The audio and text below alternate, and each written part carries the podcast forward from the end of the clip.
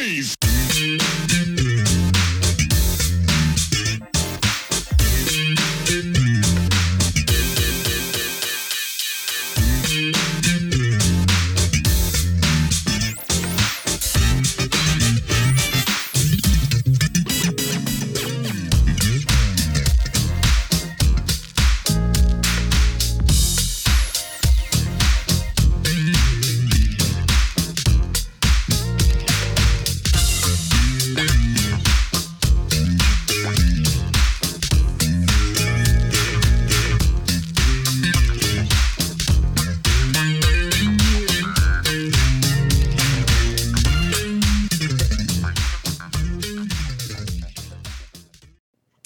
Welcome to another edition of Truth and Rhythm, brought to you by FunkinStuff.net.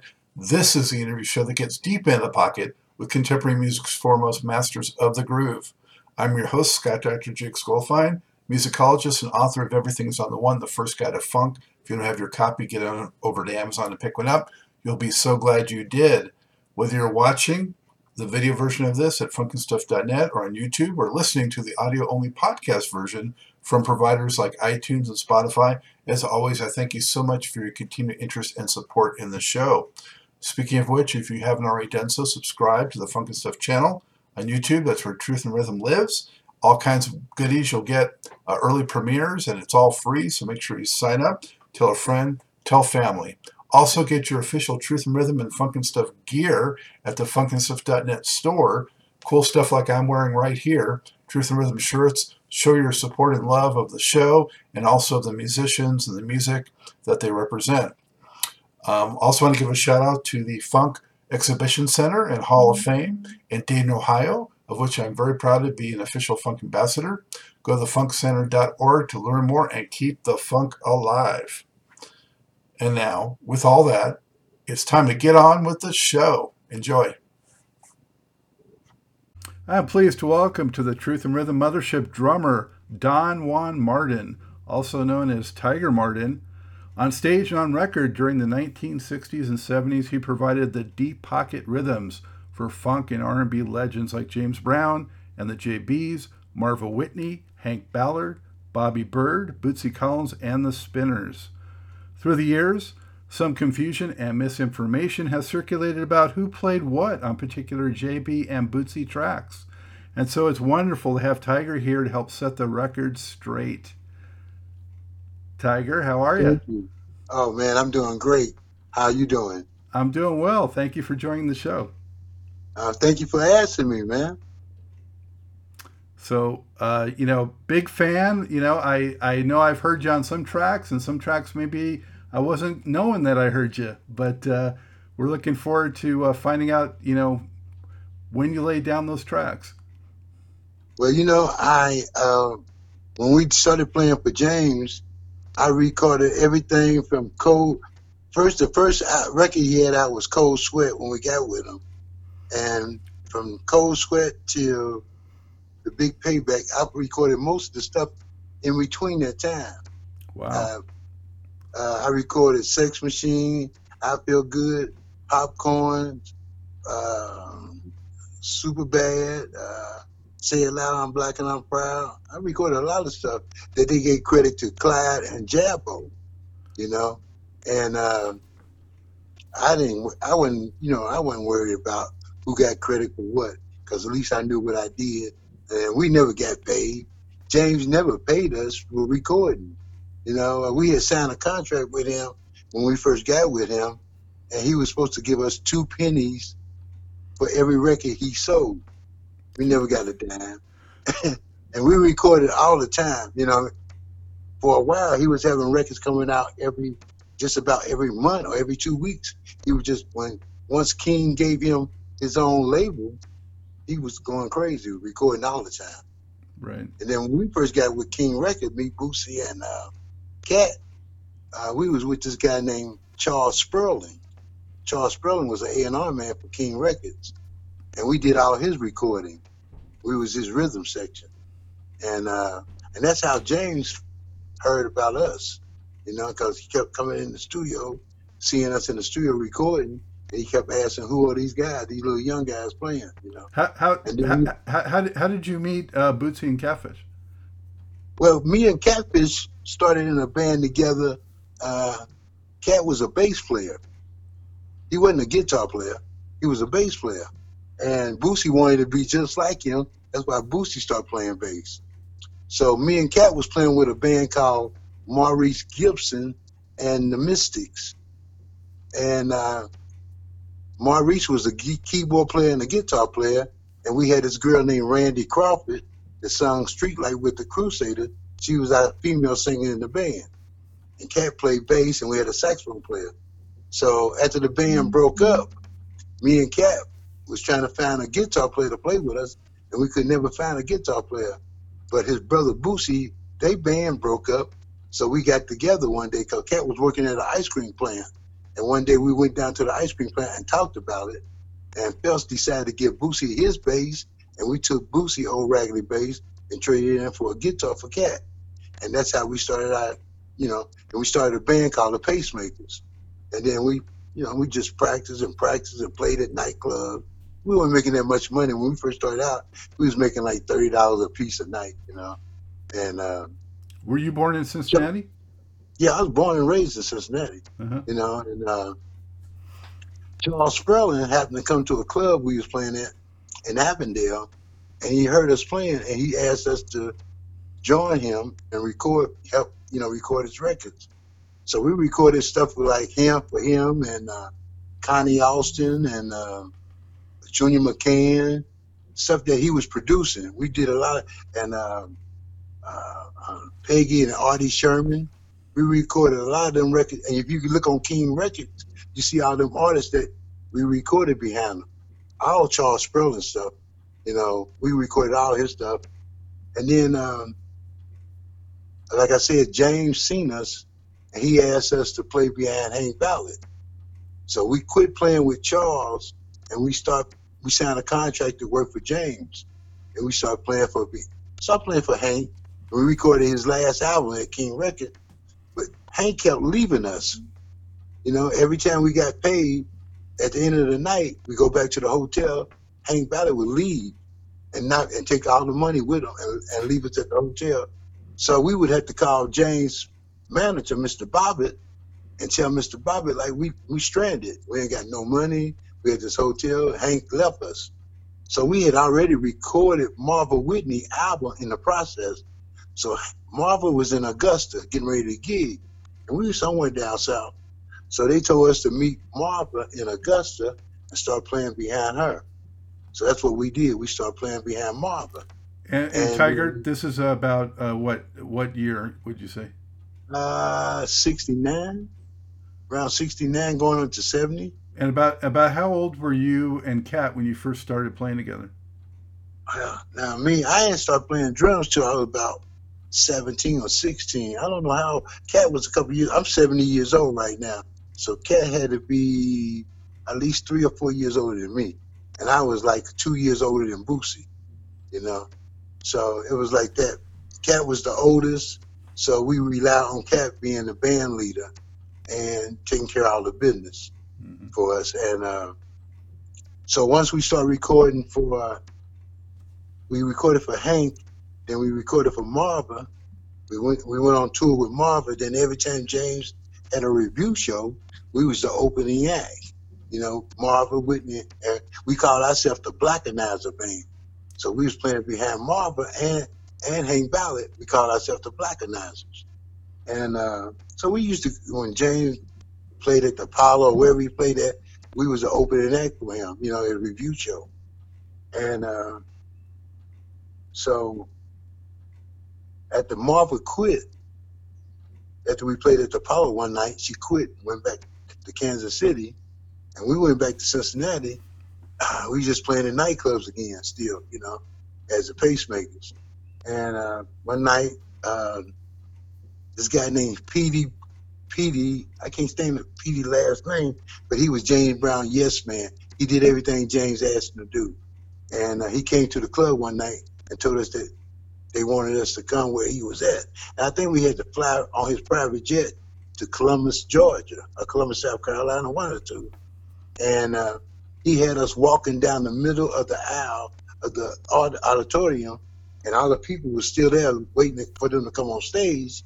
But the band, Maceo them was in another dressing room, saying that they weren't gonna play for James until he paid them some more money. So James brought us in and had us walking down the middle aisle, letting people know that we was late. Like he was trying to let them show that the band was late, and we wasn't late, but he brought us in anyway. So we went to his dressing room. He told us, you know, y'all know most of my songs. Y'all done recorded some of my stuff. Just follow me, and I'm gonna count them off, and y'all follow.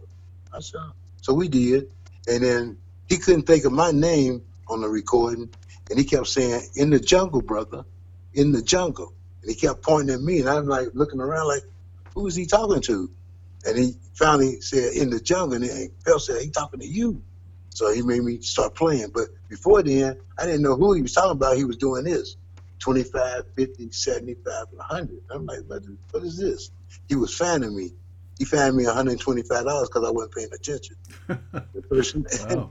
so that's how we got with James because Marva quit and she went back to Kansas City and Maceo and them, they decided they didn't want to play with James no more. They started their own band, uh, and the Kingsmen. So they left James. And then we started doing a lot of recording with James. We traveled and did a lot of stuff. And then uh, What was what was the what was what was the lineup uh, at that moment? It sounds. what was the lineup of the band at that moment? Who was in? well, we would play, uh, the band would start playing instrumentals. no, I mean then, uh, personnel personnel wise, it was you and Catfish and Bootsy. Well, you talking about the whole JB band? Yeah, with the whole JB band. When we got with uh, James Brown as the JB, it was uh, we had uh, Clayton Gunnels on trumpet. We had this dude named Hassan on trumpet. We picked him up in uh, Cleveland, Ohio, when we was playing with Martha Whitney at a club, and uh, we had uh, Catfish on guitar, Boosie on bass, me on drums, and there used to be a guy named Robert McCollough on saxophone. But Robert quit the band and went I think he moved to Milwaukee with his wife and kids. And uh, so the band with uh, it was uh, Jabbo, St. Clair, Johnny Greer, and a guy named Cheese Martin. Then was the guys that was in the band when we joined it. And then James didn't know what to call us. So like I said, the first night we played with him, he didn't know what to call us. So he told everybody the JBs, ladies and gentlemen the JBs. And that's how we became the JBs. Because he didn't know what to call us. Because we was called the Blackanizer. And I don't think he wanted to call us that. So he just changed the name to the JBs. And where where where was the first gig that you played? I think it was in uh, Columbia, Georgia or Columbia, South Carolina. You know, I know it was Columbus something, but it's been so long ago I can't remember.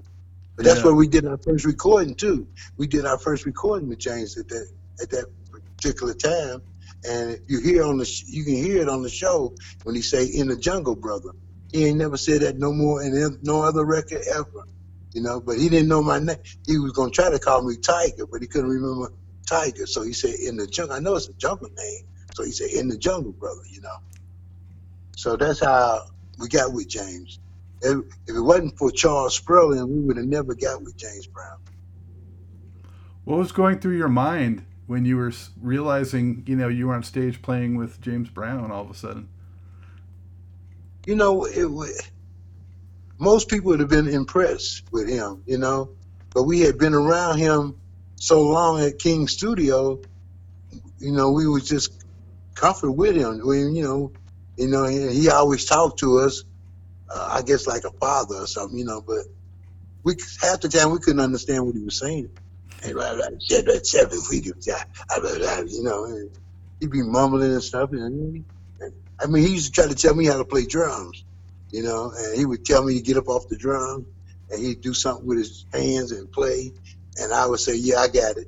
But I didn't have it. So I, yeah, I used to think a lot of stuff, you know, when I played with him. I mean, you know, it, I mean, we didn't have no meat sheet music in front of us, none of that kind of nonsense. We, it was just off the top of our head when we recorded, you know. and that's why he recorded everything right there in the studio. So when we went on tour, the whole band's whatever we sound like in the studio, he wanted us to sound like that on stage. So he did everything in the studio like that. Everybody, the horn section, the rhythm section, he would have everybody there, Bobby Byrd and everybody recording right there in the studio, so it would sound like that when we go on stage. Which we, we did. We we were the best band he ever had. You know. Yeah, I can't argue that. We made more recording. We we we made him more money than any band he ever had. You know, we changed his whole style of playing. Uh, his we changed his whole style of music because James was doing a lot of shuffle and blues when we got with him. He wasn't doing no syncopation and and funk stuff. He got that funk stuff from us, but he got credit for it, you know, because it was his thing, you know. Did you realize at the time how innovative the music was? Not really. You know, we was just, I guess, blessed going through the, the changes. You know, we were just playing. We we was young and we was just enjoying playing music. You know, and then and we had really never been nowhere in Cincinnati. So when we started traveling, it was really a, a, a treat. We was getting paid for something that we enjoyed doing. So we never really thought about what we was doing. You know, I mean, it was just we recorded and we kept recording and recording. Sometimes we'd be on tour out of town, and he called at the end of the gig at night. We think we can go back to the hotel. He would take us to a studio and record that night, and we record to three or four, five o'clock in the morning. Hmm. But Bootsy talks about how how um, James taught him the one, and no, that's a lie. and that he brought the one to George Clinton.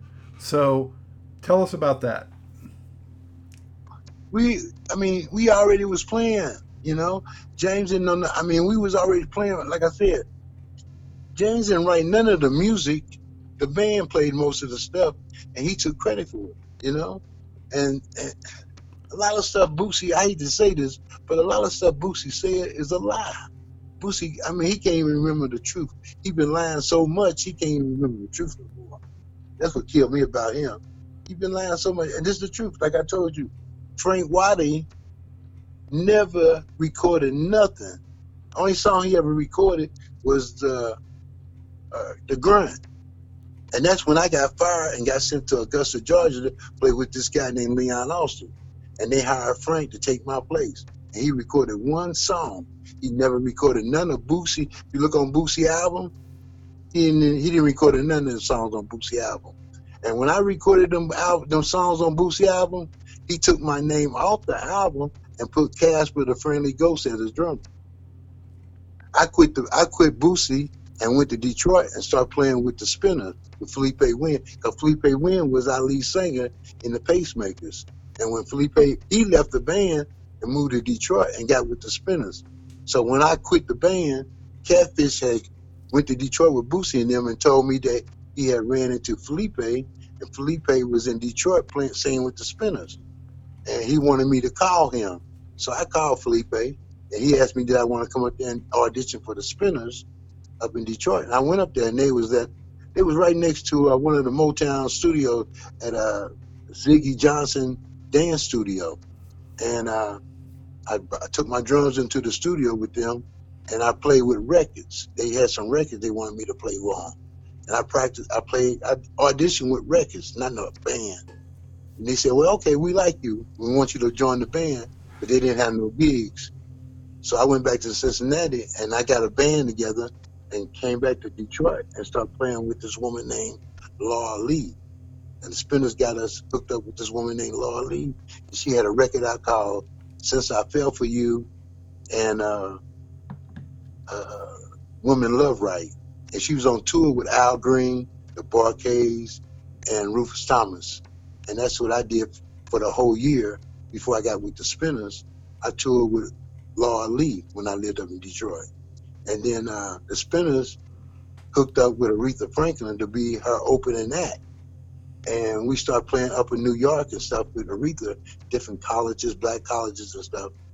And Aretha got the spinners with Atlantic Records, and Atlantic Records, Atlantic Records hooked the spinners up with Thom Bell, and that's how they came out with uh, could it be I'm falling in love? I, All I, I those feel hits. real, Yeah. and saving and stuff. Well, I was touring with them when they had all them records out. I toured with, we toured with the Temptation, the O'Jays, and uh, Bloodstone, places like with the with the Spinners because they was an opening act. And we played, we did things like uh, Midnight Special, uh, Mike Douglas, Merv Griffith, you know, and uh, uh, Earl jo- Earl James Jones, Earl J- the actor Earl. Uh, You got it right. TV show. Earl yeah, he had James a TV show. Yeah, he had a TV show in L.A. and we played on his show. And I played behind uh, Odetta, an old woman, a folk singer. They had me play behind her and this little boy named Little Dion when I was out in L.A. with them.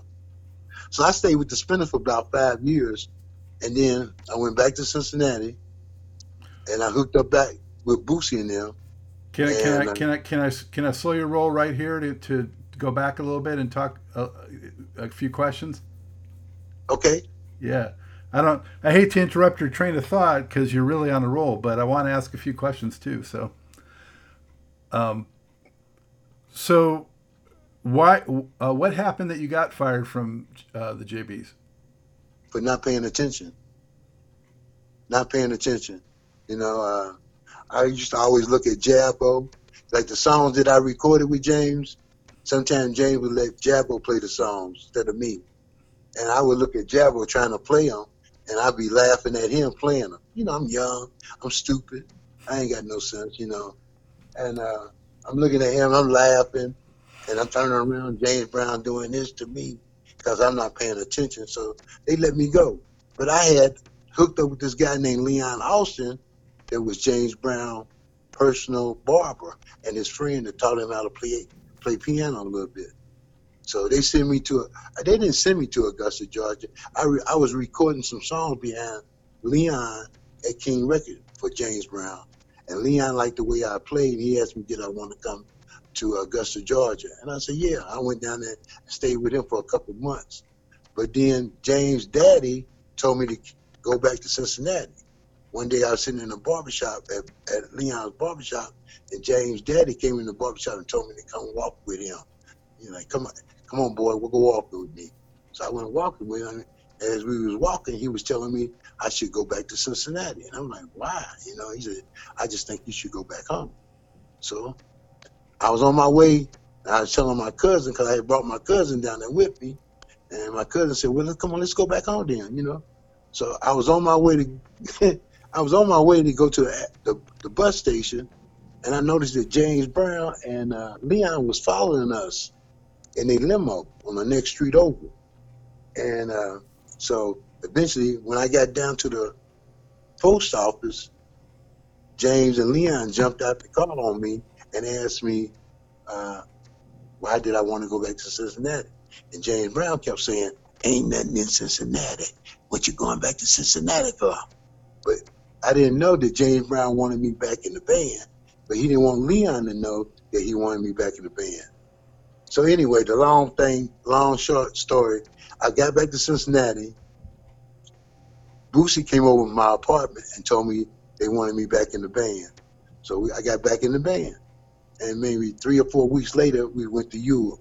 That's when we did all that stuff like live in Paris in 71. stuff yeah, I like got that here actually. I was going to show the. Uh, Yeah, yeah, this is And like one of the greatest recording. live recordings ever, Tiger. yeah. That was the best he ever had. I tell you, we was the best band James ever had, man. We was the best. The JB was the best band he had ever had. That CD is fire. It's fire. We recorded in uh, uh, Barcelona. I mean, we recorded the whole time we was over in Europe. Every time we played live, we recorded. But You that's know, the one CD he put out. I think it's also one of the best um, spotlights on how good Catfish was on that guitar too. Yeah, well, you know, Cat knew how to play behind. Uh, he had played behind singers before. You know, back in the day with doo wops, he knew how to play chords and stuff like that. But really, Cat was a he was a bad bass player, man. I mean, Cat could play this.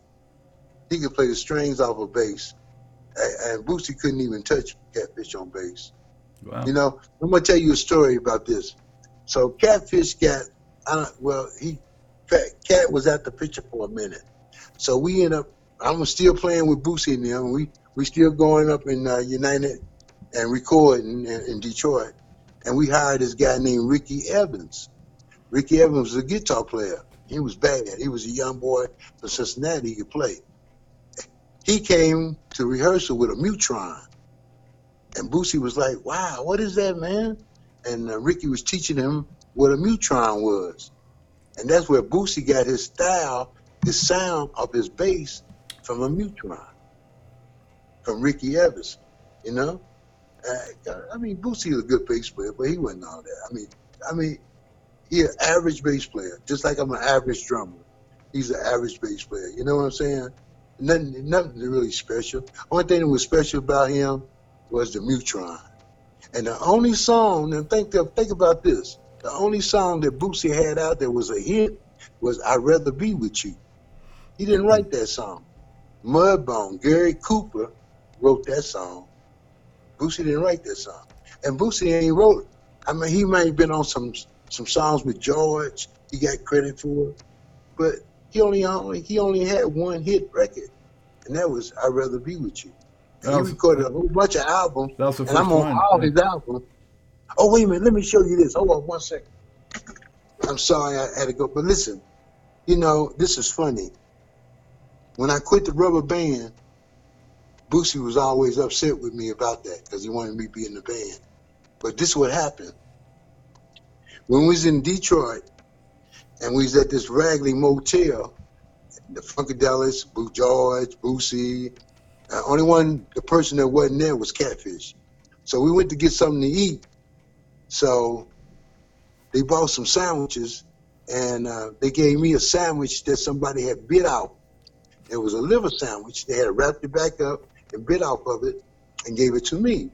But I took it personal, like, oh wow, these mother, they done gave me a sandwich and bit off. They laughing, you know. So my feelings was hurt. So me and Bernie Worrell walked up to the Red Barn restaurant up the street from the studio and the hotel where we staying at. I went and got me something to eat. So the whole time that night, I'm thinking about how to get back at them. So I said, oh, I know how to get back at them. I'm to wait till we record. So we recording, and I'm playing. And every time Boosie wanted me to hit it on the one, I hit it on the two. Instead of one, I hit two. So Boosie kept saying, "Bob, Bob, you missing the, you missed the one." I'm like, "Oh." Yeah. So it, it went all the way to to track 32. I kept messing up. So they got Mudbone to come in and play drums on the track. So I got back in my car and drove back to Cincinnati. So I, the whole time I'm driving back to Cincinnati by myself, I'm like, I'm quitting the band. I got to quit the band. Frank Waddy was playing with a band called 400 Years of What? Around the corner from where we lived at. So I went around the corner and asked Frank, did he want to play with Boosie? He was like, yeah, man, you don't want to play? And I'm like, nah, you going to play with him, man. I don't want to play with him. So I quit the band and started playing with the band Frank was with, 400 Years of What? But like I said, Frank ain't never recorded nothing. He never recorded nothing on Boosie album. He never recorded nothing on George album. He only recorded one song. And everything he tell y'all about the pacemakers and the house guests, all them are lies. Only band he played with Boosie was called The Complete Strangers. That was the only band Frank played with Boosie and them with. Now, Boosie was telling people, he would never tell nobody who I was. He would always say the other drummer. When they asked him about Catfish and him, he would always say the other drummer, right? And he would never mention me because he was trying to blackball me because I didn't want to play for him. Now, I'm on all his albums. I'm on this album. My name is on this album. I record. I didn't come to think of it. I recorded this whole album. I'm I'm playing drums on this whole album, but he didn't know my name, right? I recorded this album with Boosie. Okay. And he don't know my name. I recorded Godmoma, the group that girl group that he was producing. And I started playing, yeah, I'm on that. My name is on that one. Now he don't know my name, but when it came to people asking him who the drummer was, he didn't know my name. But I'm on all his albums. And the last time I went on tour with them, who did I play with? I played with the Sweat Band, Maceo Parker. You know, that's who I was. I'm the I'm the drummer on Sweat Band. Me and Razor Johnson, me and uh, uh David Sean, uh, uh, uh, Mike Mitchell. You know, uh, Butch Small. Man, listen. Yeah, that's me. Look at that. My name on the back, but he don't know my name. Ain't that funny? That show you how people how people dog you out when you don't go along with their program. You know. And we still talk, me and him and Patty. I mean, I just I was just up there for his birthday this year. You know, I was just up in Cincinnati last year, I guess, for his birthday. You know, and and I, I got T-shirts, maybe. Well, because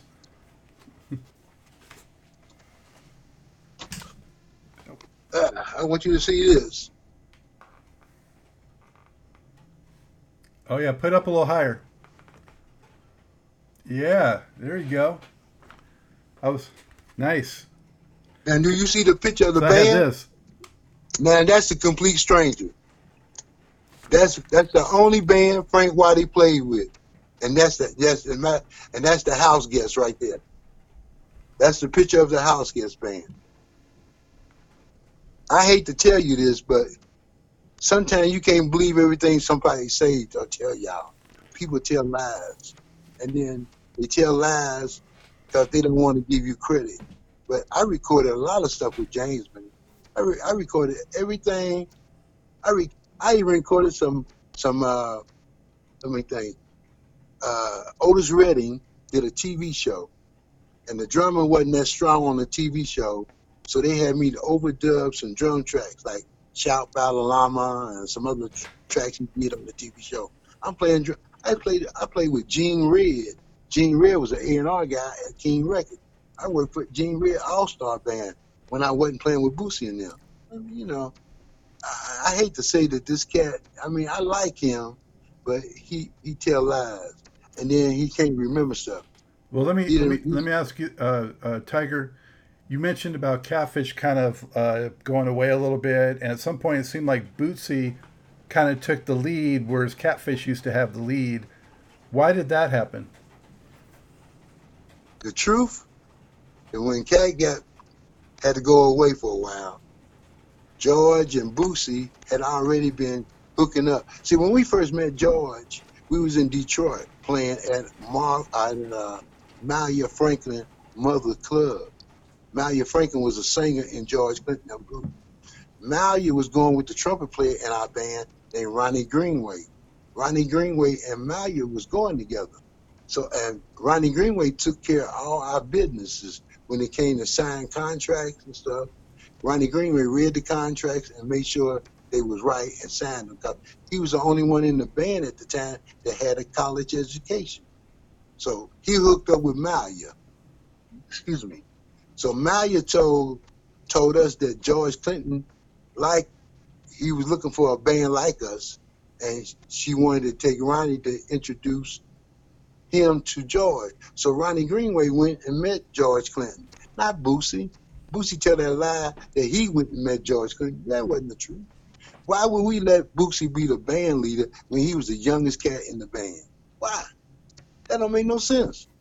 I mean, common sense will tell you the oldest cats in the band was the, the one we bleed in. Phelps was the oldest guy. Ronnie Greenway, he the only one had a, a, college education, so we let him sign all the contract for us when we played at clubs and stuff. Boosie wasn't in charge of nothing. Believe that.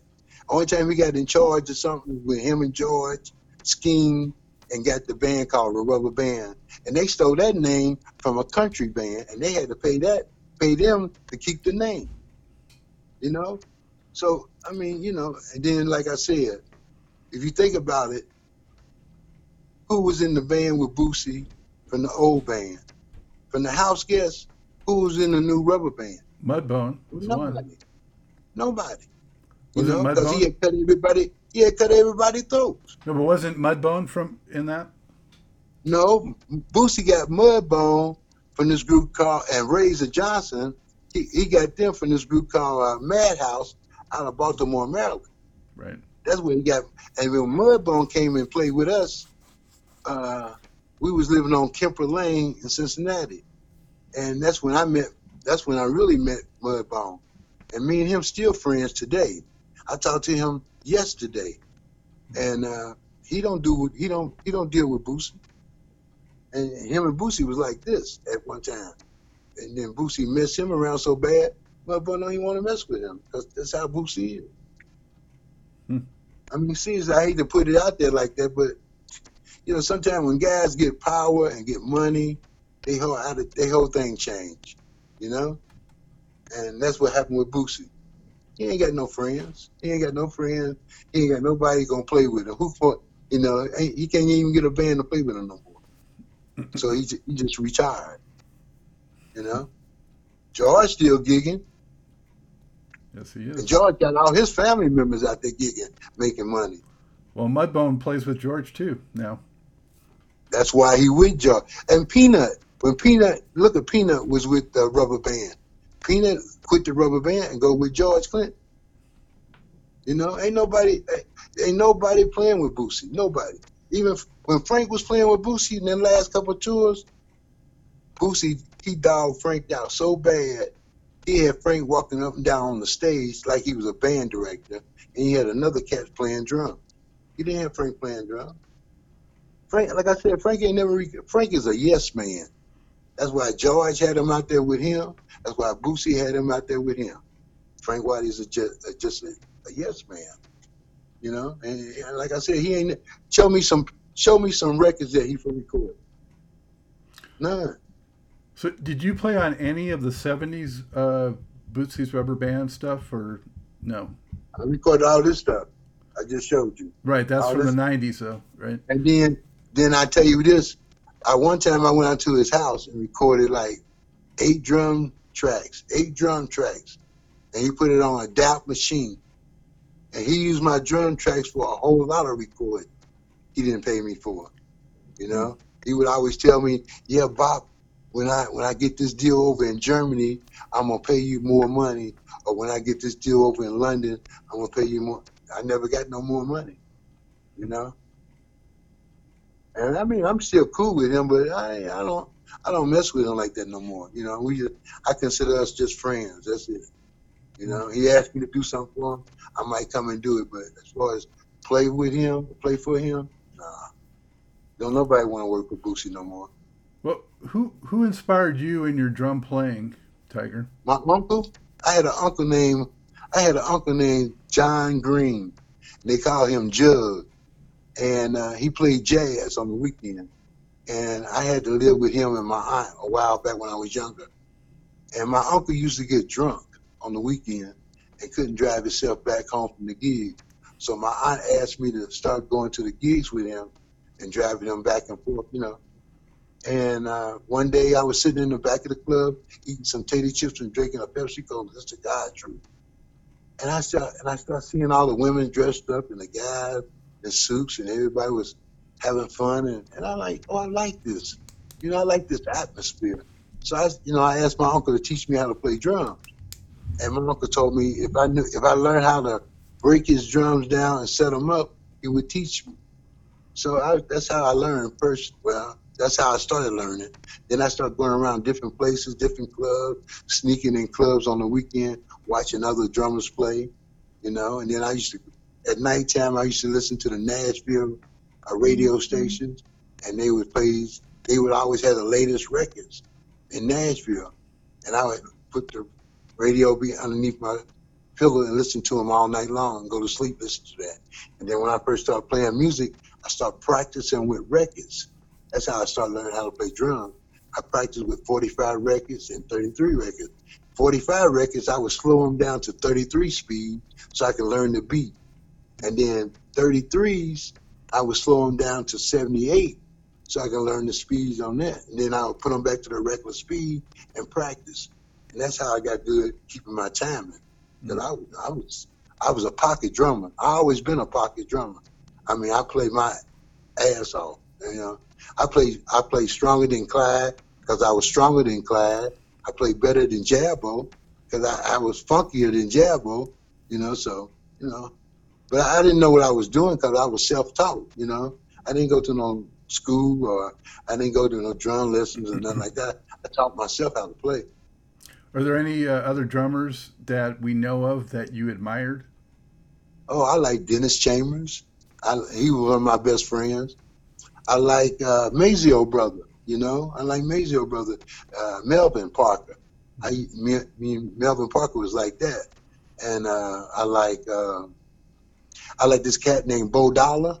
He used to be in a band called the Dapps at King Records, and it was an all white band, but they was bad. They see James wanted them to be his next band before he got us, but this guy named Bud Hobgood, that was James' uh, manager or something, took the band over, and uh, he died. And some kind of way, James didn't want to use them no more. But uh, Beau Dollar was a bad drummer. I liked him. And uh, who else? Oh, I loved uh, Bernard Purdie. Mm. I went and played with Aretha Franklin.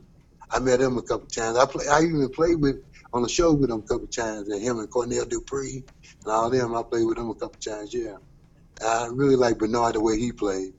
You know, but mainly uh, uh,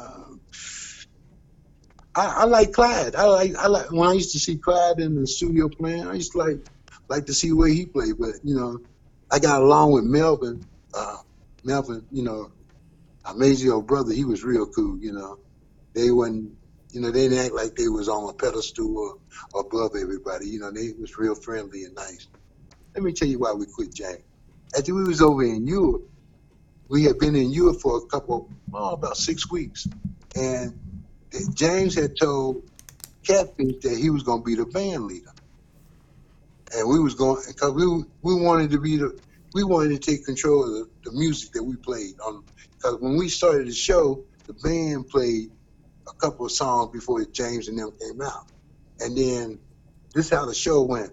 The band would play, and we would play so many songs, and then James would come out and do a short, quick show and go back in. And then Bobby Byrd, Vicki Anderson, uh, or Marva Whitney, and Clay, Clay Tyson would come out in between the shows, and we would play behind them, right? And then James would come back out. But the main thing was that James, he, I don't know how he was thinking, because he made at the Dave Matthews quit the band and stopped being a band leader, the, the dude that, that had a long beard and a hair when he was over in Europe, he was a band leader. Band leader.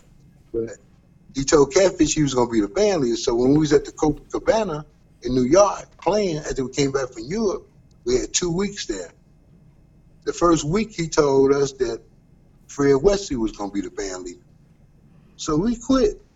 Me, Boosie, and Catfish, and the chick, and Clayton Gunner, we quit. So he told us to bring our uniforms to the hotel. He was staying at the Americana somewhere, and we stayed at the Gorham Hotel. We went to the Americana with our uniform, and he had money piled up on his bed this high. I mean, for real, he had money piled up on his bed that high. He told us to drop our uniforms on the floor, and Mr. Barber gave us our envelope with our money. And he didn't say two words to us, and we just left. And we went, to, then we came back to Cincinnati and we did an interview on this radio station talking about James Brown. We're talking about how bad he treated people, how bad the money was. You know, he was taking $105 out of our paycheck every week, telling us this for taxes. Come to find out that he didn't pay no taxes. That's how they took all his money when they busted him, right? So anyway, James taking our money. So we went on a radio show and talked about him. I mean, for real, we talked about him for about two hours. His people, and we was in Cincinnati, you know he had his office in Cincinnati. The next song he came out with was The Big Payback. And The Big Payback was about us. If you listen to the lyrics of The Big Payback, it was all about us. Boosie had been messing with Marva Whitney. If James found out about that, that's why him and Marva fell out, and he got rid of Marva of Marva like Boosie and Boosie and like Marva and something was going on with them while we was on the road. I don't know what. And then we talked about the money. He didn't like that. And, he, and then we quit in between two weeks of a show, so we messed up his money. He talked about that, messing with his money. If you listen to the payback, he's talking about us. That's very very interesting. I like that track though. That's for sure. Were, were you Yeah, on, were you on this one? I don't know because you know James had a lot of recording. He kept a lot of recordings on it, and he never did put all our names on everything. Because the JB's uh, Catfish is on here, Well, if Catfish on there, I'm on there. 1970. If Catfish, if anything Boosie and Catfish recorded, I recorded. Why would I? Why would I not be on the recording and I'm the drummer with them? Yeah, I figured you might be on You this know- one too. You, you know what I'm saying? So why wouldn't I be on all the recording with them if I was a drummer with them in the beginning? Yeah, So that's sort of crazy. But Boosie was mad at me because I, I didn't want to play with him no more. When Cat wasn't in the band, I didn't want to play in the band because it was just funny. It was a, it had a funny feeling to me, and, and you know, and Boosie wasn't. I don't know. He wasn't. I didn't, I didn't, I didn't really like Boosie that much. I, I you love know, Catfish. I've I've met it was a long time ago, but I've met Bootsy. I never got to meet uh, Catfish. What what was his personality like? Cat was a country boy. He was from Kentucky. They were really, Boosie and his mama and them were originally from Lexington, Kentucky, before they moved to Cincinnati. Cat was real friendly. We used to go, man, we used to go fishing all together. This is how the band got real tight. Me, Boosie, Catfish, and Chicken. We used to all go fishing together. We rehearsed every day. We didn't have no jobs, so we rehearsed every day. Only time we made some money was when we playing the weekends the, at nightclubs before we even got with King Records.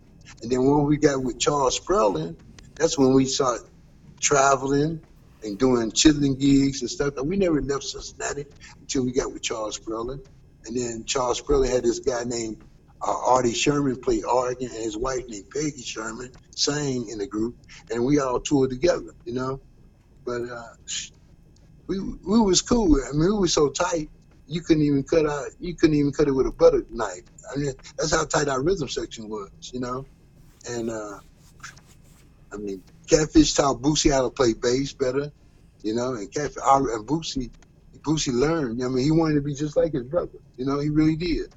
I mean, and you can see that he loved Catfish. He wanted, he idoled Catfish, you know. You can really tell that. And uh, and his mama, Miss Collins, you know, that's that's all they had was her and their sister Brenda. You know, I used to live with them cats, man. I used to live with. They had a dog named Champ. They had their, their mama, Miss Collins, their sister Brenda, their nephew Greg, Catfish, and Boosie. I used to live with them cats. That's how tight we was. I lived in three houses they lived in Hmm. with them.